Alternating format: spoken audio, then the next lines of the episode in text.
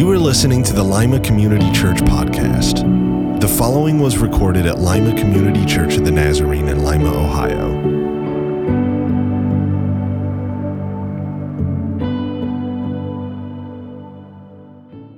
Well, we've been talking a lot about a little house next to Elida Elementary called the Sunnydale House. And an awful lot of you have volunteered time and have worked. This week, I'm happy to tell you, it opened with 256 students. Yeah, how about that? And, and by far and large, the majority of these students don't have a church home at all. You know, 75% of our neighbors aren't inclined to go anywhere. And if we are going to reach this next generation for Jesus, we've got to do things in new ways. Let me show you a little bit. Some of you haven't seen this. So here is the outside of the Sunnydale house. And, and more work has been done. There's been landscaping done. This picture is a couple weeks old. Here's one of the classrooms. Isn't that nice? Here's another classroom. And um, here's a, a, break room that uh, for the teachers. And all those cabinetry has been supplied by Doug Coolidge, part of our congregation, who incidentally, I should tell you, is, is battling cancer. Man, we need to be praying for Doug and his family. Um, so that's, that's the Sunnydale House. Now, in a couple weeks, uh, we are convening a group of uh, pastors and business leaders. I've been asked to chair a steering committee, and we will be analyzing and praying through where we go next. What a, what's the next school? Uh, the goal is that every elementary school in Allen County will have an equivalent to the Sunnydale House next to it so we can make use of religious uh, release time education to teach the Word of God. So that's pretty cool, huh? I think so. Yeah. Well, we, uh, we, we've kind of been under a little bit of a strain, uh, um, a load here. We've had uh, just an awful lot of funerals, meeting with an awful lot of families, preparing funerals. We've got two this next week, two good friends of mine, Steve Webb and Tuesday and Jack Newman on Friday, and meet with another family tonight. And, and so I knew this was going to happen sooner or later, but this has never happened to me. In 35 years of ministry, this has never happened to me. I'm having lunch. I get a phone call yesterday. And it's Karen Walkup, who was just up here with the new members, right? Karen said, Are you on your way? I said, Well, I'll, I'll get there. She said, Doug, it's eight minutes to one. I said, Well, I know, but the funeral's at three. She said, Doug. She said, The funeral's at one. I said, No, I thought she was pulling my leg. She said, Doug, the funeral's at one. I said, Okay, do it. You'll be fine. Uh, no, I'll tell you what, I just, everything in me. Oh, I mean, every pastor fears this. I mean, the, the, the, every, this is the pastor's greatest fear. That, that, and, and, using the restroom and somebody forgetting to turn off your mic. That, those are the two things that every pastor. oh, I'll tell you what, I felt terrible. Well, I'll tell you, I I got here in record time. We started it at 1:15. Now I broke every speeding law in the book to get here. and you know what the family said afterwards? They said, "That's no problem. She was late for her own funeral. That's just perfectly fine." uh, let me ask you some questions. Does life happen too fast for you sometimes? Do you feel like you're always in a hurry? Do you feel overwhelmed with the demands that are facing you? Are you exhausted? Has the everyday excitement of life eluded you of late? Would you say you're discouraged? Do you feel bombarded with worry and fear? Are you carrying such a heavy load that you don't think you can continue to carry it much longer? Now, if you answered in the affirmative to any or all of those, that's good to admit. And it's especially good that we have some words today of Jesus that are really written and spoken to you. A wonderful promise in Matthew, the 11th chapter, verse 28 through 30. Jesus said, Come to me, all you who are weary and burdened, and I will give you rest. Take my yoke upon you and learn from me, for I am gentle and humble in heart, and you will find rest for your souls. For my yoke is easy, and my burden is light. We live in a stressful time, right? I don't, I don't think anybody would argue that.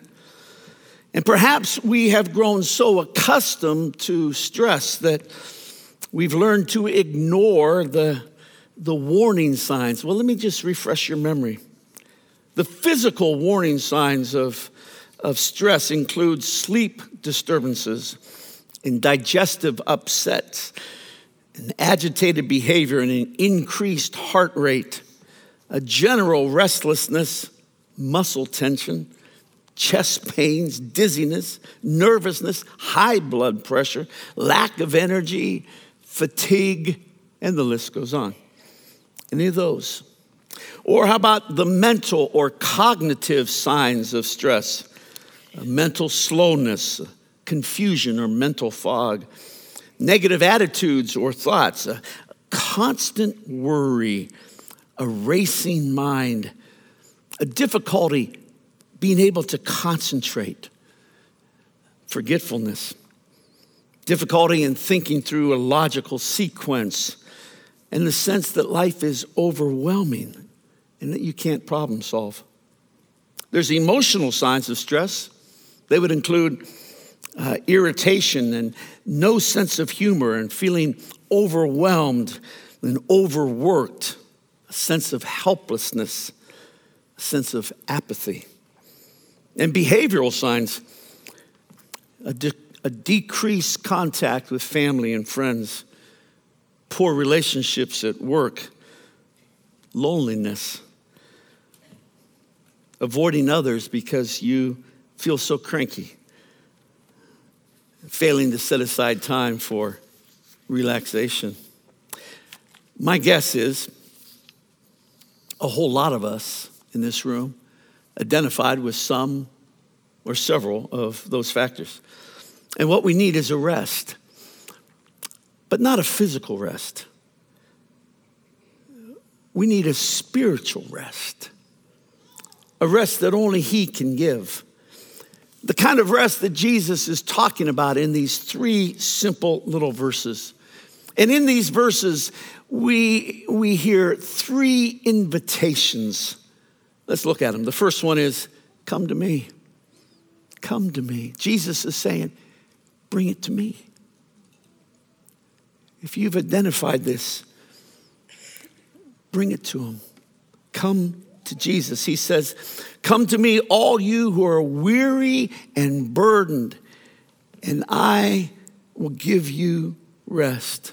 Now, there's more involved here than what meets the eye we need to position ourselves to receive this rest. And, and we'll talk about that here in a moment.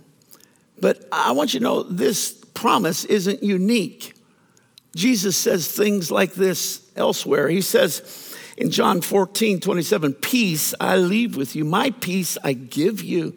I do not give you as the world gives. Do not let your hearts be troubled. And do not be afraid. My peace I give you. It's a peace that we can't manufacture, we can't rev up. It's a peace we can't positive mental framework find. It's a peace that He gives us. And sometimes in the middle of the storm, He gives us this. He said, Come to me, all you who are weary and burdened. My peace I give you. But we position ourselves to receive this. So let's talk about that. Here's the second invitation learn from me. He has things for us to learn, He has things to teach us. He says, Take my yoke upon you and learn from me, for I am gentle and humble in heart, and you will find rest for your souls. Here, the word yoke is used metaphorically. You all know what a yoke is, right? It's, it's, a, uh, it's, it's a piece of woodwork uh, that fits over the, the shoulders of two cows or two oxen or two donkeys or mules, and it allows them to share the load. And it, and it forces them to cooperate with one another. One of them can't go this way and the other go that way. One can't go real fast, the other go real slow. It, it, it enables them to work together well. Uh, they did some research on this, and one oxen was able to pull 10,000 pounds, and another oxen was able to pull 14,000 pounds.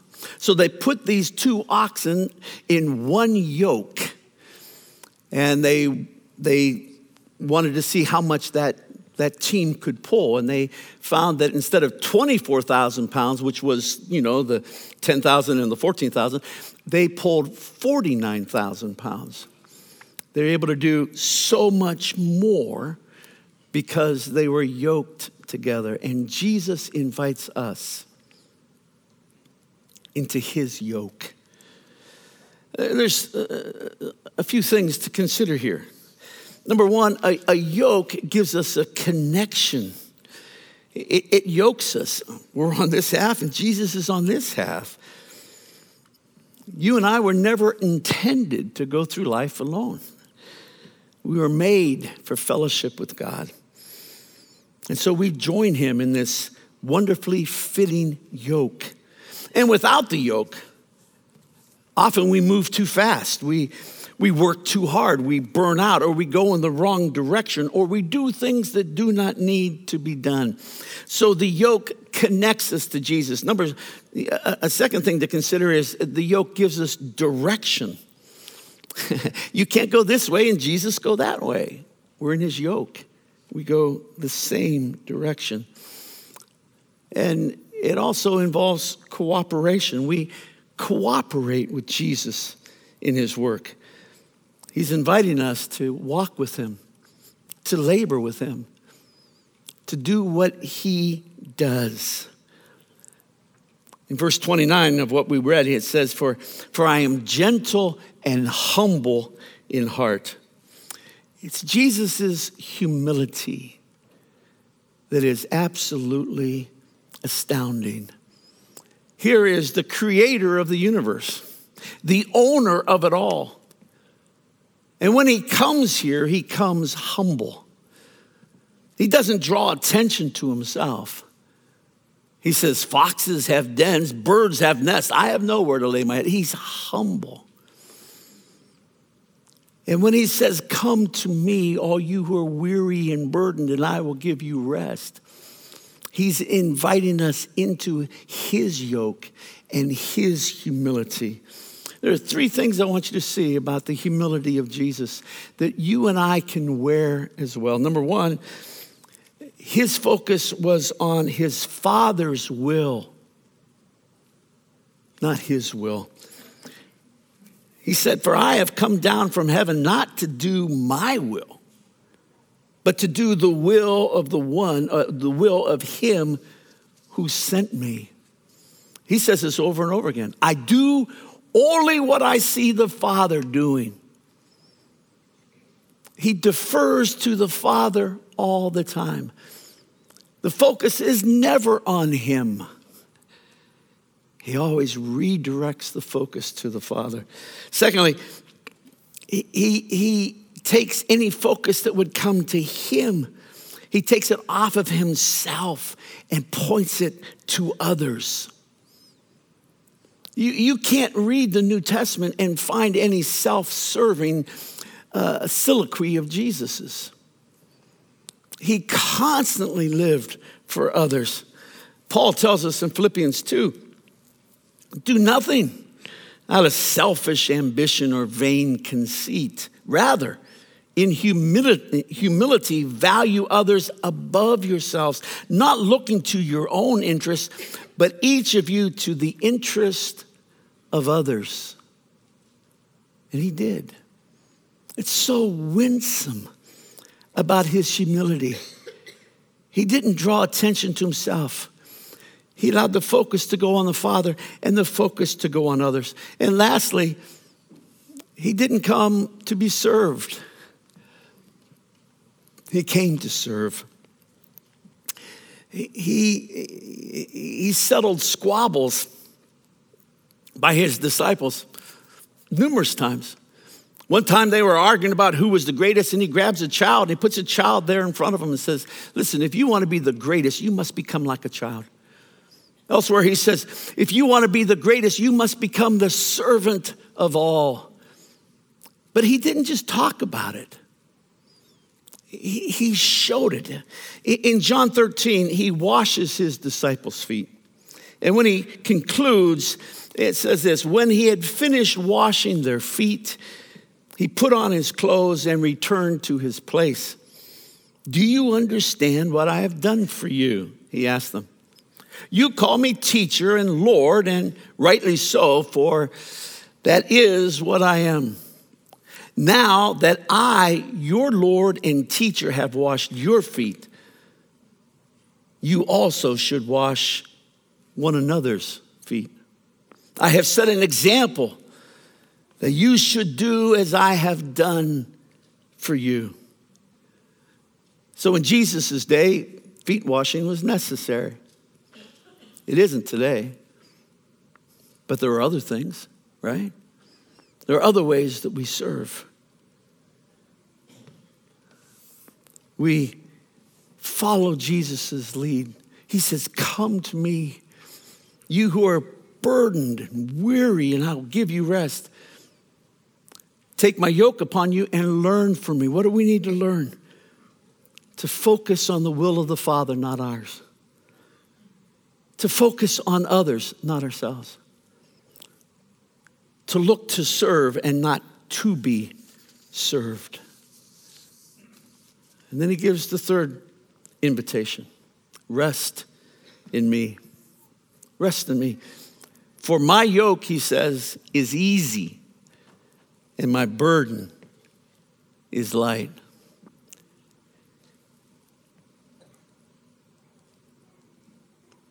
He is not impressed with our busyness. He is not overjoyed by or by our overwhelmedness. He has something better for us. An easy yoke and a burden that is light. Elsewhere, he says, Cast all your anxiety, all your worry on him because he cares for you. Come to me, learn from me, rest in me. Would you bow your heads? Our Father in heaven, we acknowledge that we have much to learn from this passage of Scripture.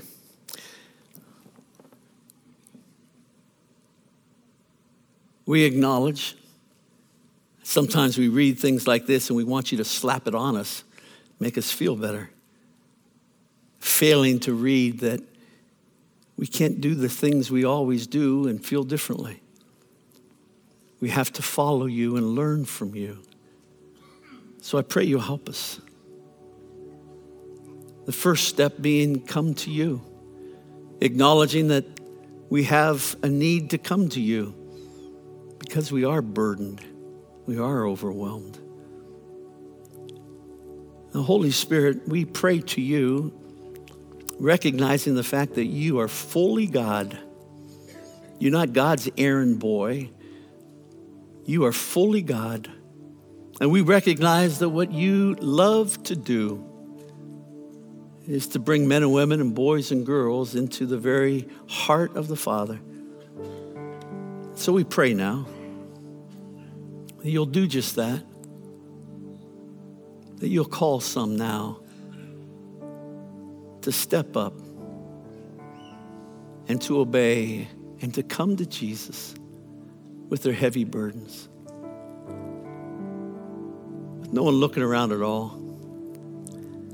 I wonder of the many, many who are here that would, would say, Yeah, I, I need to do that. I wonder if you want to stand. I'm not going to ask you to come forward. I'm just going to ask you to stand right where you are. We'll have a word of prayer in a moment. Who wants to stand and say, I need to come to Jesus? Life's gotten a little out of hand. I need to pay attention to this. I'm coming to Jesus right now. Would you stand?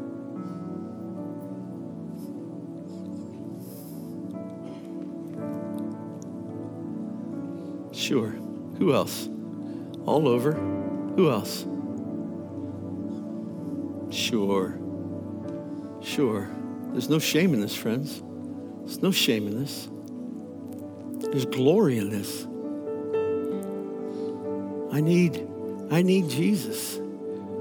I need to bring my brokenness to him. Sure, who else? Who else? Bring him my tiredness.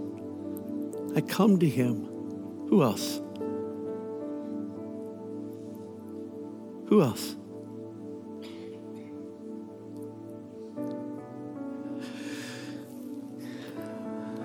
Father, all throughout this auditorium, you see people standing. And I thank you for their honesty, their integrity. And I pray that they meet you. This isn't just a little ditty at the end of a service. But what follows this is serious work of allowing you to rearrange some things but I pray right now that the main thing you do in this instance is to remind everyone who's standing that they are not alone and that you're not in any way mad at them. You love them you're proud of them and they're not alone and you will see them through. Bless these ones standing. May this be the beginning of a new chapter for them. I pray in Jesus' name. Now, if everybody would stand.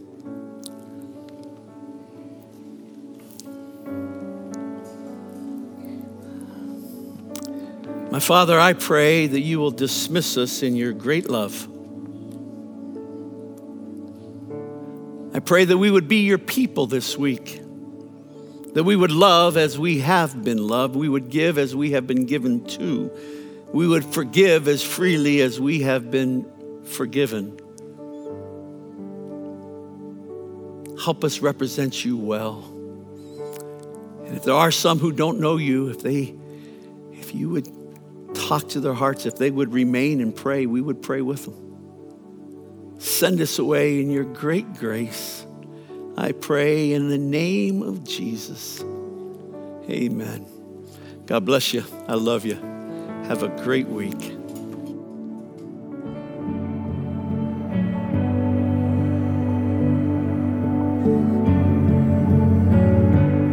Thank you for listening. For more information about our church, visit limacommunitychurch.com.